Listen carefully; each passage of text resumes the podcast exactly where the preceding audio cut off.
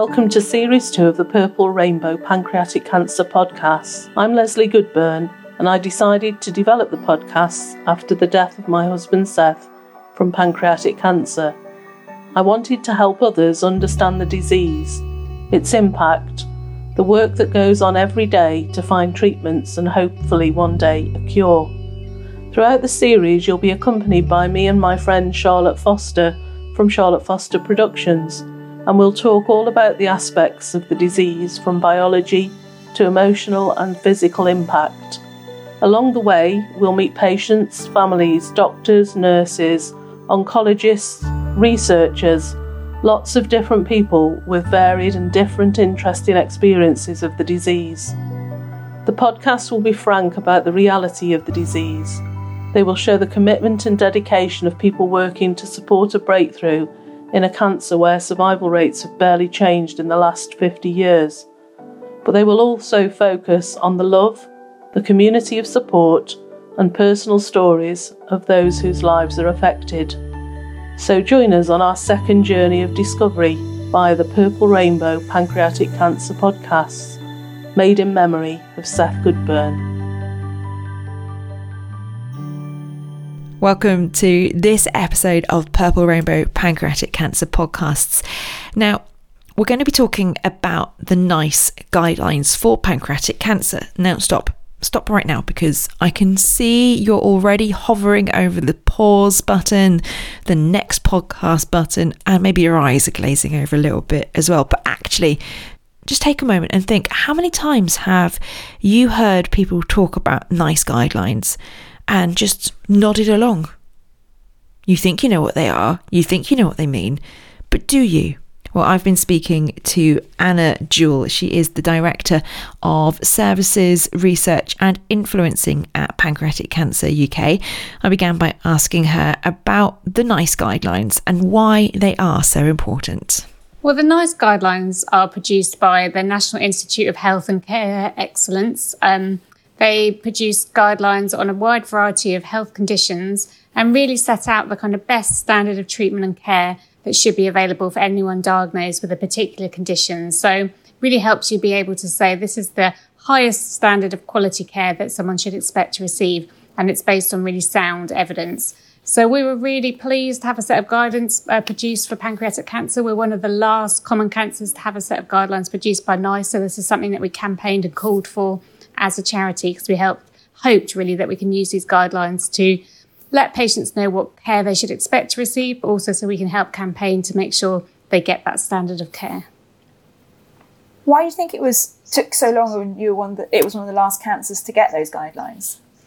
I mean, unfortunately, um, you know, we've seen as a charity that pancreatic cancer has sort of suffered a legacy of neglect in, in a wide variety of areas, from research funding to, um, you know, to, to research breakthroughs and prioritization. And I think it might be felt that there wasn't a huge amount of evidence to draw from for pancreatic cancer. And therefore, I think potentially it was sort of deprioritized. And I think we were calling for the fact that there were some new trials that have come through, some new evidence, and it now was time to produce these guidelines. What happens then to get these guidelines? What kind of process is there and what involvement did you have? So, the process for NICE is they set out, um, they pull together a committee um, and that will be made up of um, clinicians that work in the field of pancreatic cancer and then lay members, so either people directly affected by the condition, either diagnosed with it or a family member or a patient organisation. They then have a team at NICE that are commissioned to work with that committee on the guidelines. And you, you kind of set out a series of key questions that you want to answer about different aspects of care. And the committee and the team at NICE will go away and, and kind of research all the best, highest quality evidence they can find about that kind of question that you want to answer or look at, or the area of care you want to look at. And then the committee will look at all the evidence that comes back and use that evidence to make a recommendation. So, for example, you know, your question might be, what is the best type of chemotherapy to give to someone with inoperable pancreatic cancer? And the committee will look at all the best available evidence and all the trials available on that and then come out with a, a set of recommendations about what chemotherapy should be given and potentially whether it should be different types, maybe should be given to different groups. Um, and so you, when you start the process, you're really looking at what are the key questions that maybe where there's some uncertainty over the best sort of treatment and care, and, and which are the key questions to answer for that condition, for that disease, for pancreatic cancer. You were a, lay member on the Pancreatic Cancer NICE Guidelines Committee. What, what, what did that involve? What did that entail? So, as a lay member of the committee, you're, what you're there to do is, is bring the perspective really of people affected by pancreatic cancer to the to the development of the guidelines. Um, you know, my role was, you know, I, am not someone that's been personally affected, but I'd worked at the charity uh, Pancreatic Cancer UK for around six, seven years at the time we were producing the guidelines, helping to set up our services and hearing a huge amount from patients affected by pancreatic cancer about what their concerns were. So, my role as a lay member was to make sure, firstly, that the guidelines would cover issues and areas that were really critical to patients and families. So, for example, sometimes some of the more supportive care elements can be forgotten. So, it's really to push to make sure that issues such as psychological care, management of dietary uh, issues and problems were included in the guidelines. But also, I think to make sure that when we were making recommendations, that those recommendations kept at their heart, at their focus, a view of what those recommendations will actually mean to patients uh, or their family members that we were making. And I, I guess, you know, sometimes you might have a recommendation that's about a particular way that a treatment is given or is one treatment better than another. And sometimes it's important, maybe from the patient perspective or the patient organisation perspective, to say, well, does the way that treatment is given uh, have any impact on the patient and their life? So it might be that they have to travel further for that treatment, or it might be that they have to go um, you know, to hospital more regularly to have an intravenous infusion, and the alternative might be a tablet. Um, I'm not saying we had this particular example in pancreatic cancer, but it's kind of bringing to life those issues. What would the difference that that change in how a treatment is delivered might make to a patient or their family member?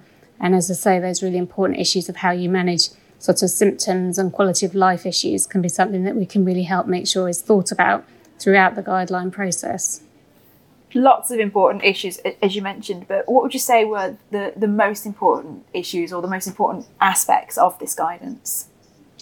Um, I mean, I think a lot of it is hugely important. Um, you know, as a patient organisation, we're really keen to ensure that um, we feel like sometimes that there can be some nihilism around the disease in terms of how it's treated and cared for. So I think we were really keen that patients will all be reviewed through a specialist um, it's called a specialist HPB MDT multidisciplinary team. So a specialist group of clinicians making decisions about the treatment and care that would be available. And we think that would help raise the standard of care. So we're very keen to see that included in the guidelines. Um, we were very keen to see issues such as more clarification on the type of chemotherapy that should be given, um, how many rounds of chemotherapy, but then huge issues for us were the questions we looked at around um, the dietary support that should be available for people with pancreatic cancer. So the importance of enzyme replacement therapy being available. Because as I say, we run a helpline, a support line here at Pancreatic Cancer UK, and we hear daily about issues with people getting access to enzyme replacement therapy, which can be so important in helping people manage the dietary symptoms of pancreatic cancer, and not become malnourished, and be able to maintain a better quality of life and to better tolerate treatment. But also, I think for us, what was really important is we, we, we and the other lay members felt quite strongly about the importance of looking at the psychological impact that pancreatic cancer has on an individual and making sure that we were making recommendations about assessing people for their psychological and other supportive care needs regularly throughout the pathway. Um, I think what was unfortunate is that there isn't there is quite a lack of evidence, uh, research evidence around pancreatic cancer. So there wasn't enough evidence around psychological care for us to be able to say, um, you know, this is absolutely the sort of intervention that or treatment that people should receive if they're experiencing psycho- problems were related to their psychological well-being, emotional well-being. But we were able at least to highlight that people should be looking at whether people did have you know, are experiencing problems with their emotional or psychological well-being. And I think that's really crucial for pancreatic cancer. So all this hard work has been done. You've got the guidelines in place. How do you now make sure that those guidelines are, are being followed? I mean, that is quite a, a challenge, and I, it's something that um, we're trying to tackle in a number of ways at, at, the charity. So, first of all, we we think it's important that we kind of um, empower those affected by the disease. So, NICE do produce a set of lay summary um, on pancreatic cancer guidelines, but it was quite short, didn't really go into detail on all of the recommendations. So, our information team here at the charity have produced a kind of more um, I guess, patient family member friendly version of the recommendations to mean that uh, people can be empowered, I guess, to see the care they should be expecting and then can talk to their clinicians and those involved in their care about the guidelines. And I think, you know, that's really important because perhaps if their care is varying from what they see in the guidelines, they're then able to ask questions around that to make sure they really are getting the best quality care that they could. We are also um, working very hard, I guess, to make sure that through NHS England, through the way that the specialist centres for pancreatic cancer are commissioned, um, which is through uh, NHS England body itself that we make sure in the guidance that they gives out give out to those centres that they include their measures that relate to the recommendations made in the NICE guidelines. Uh, we also are trying to raise awareness to our training and events uh, that we provide for healthcare professionals about what the guidance say and the needs to to implement the guidelines. Um, and talking to NHS England again about other ways we can make sure that um, we're monitoring the use of these guidelines and the implementation of them. I think one thing that we'd like to see in pancreatic cancer that we don't have is um, some form of national audit where we'd be looking at the care and treatment that's available and how it might vary across the country. This is something we've been calling for as an organisation, but we're yet to see that in place at a national level. Um, I think you know that's something we'll continue to call for, and we will look as a charity about you know if we can't get a national audit, is there some way that we can do some measurement ourselves uh, with hospitals involved in the treatment and care of pancreatic cancer to look at whether they're meeting the, the guidelines. Local commissioners of those services as well, the, the clinical commissioning groups also have a role in making sure that if they're commissioning services, that they are in line with the NICE standards. Now, what kind of role do the cancer alliances play in the implementation of the guidance? And for people that don't know, could you just explain a little bit about the cancer alliances as well, please? Yeah, so cancer alliances are kind of networks that have been brought together across regions of the UK um, and they involve um, the different hospitals that be invo- uh, delivering cancer care, the different commissioners that are delivering cancer care, and they're really doing work um, to look at ways that cancer care can be delivered within their improved within their region and the delivery improved. So monitoring of the delivery, looking at the impact it's having on outcomes and survival, and then and then potentially putting in place um, initiatives that can help drive improvements in care. One thing that we have seen um, as a charity is the development of what are called kind of optimal pathways, national optimal pathways for other diseases like lung cancer, um, which really set out again the kind of the best standard pathway that people should go through for their treatment and care. And so we're encouraging um, sort of talking to cancer alliances and teams involved in the treatment of pancreatic cancer to think about whether we could develop an optimal pathway for pancreatic cancer and get that implemented. And again, that optimal pathway could very much be built upon the recommendations in the NICE guideline. So that's some of the ways that the cancer alliances could then work with their local healthcare teams to improve the pathway within their local area and see the guidelines implemented.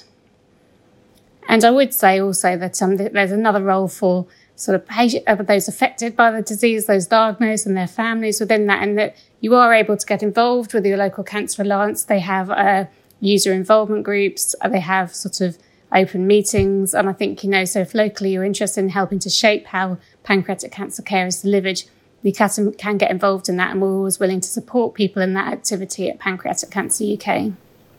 That sounds fantastic. Is this a case of people getting in touch with you guys to find out more about that then? Yeah, absolutely. We'd be very happy to talk to people if they are interested in sort of influencing the quality of care in their local area and using their experiencing and their voice to shape improvements because that can be incredibly powerful for those at a local level to really hear from the patients that they, they treat and care for.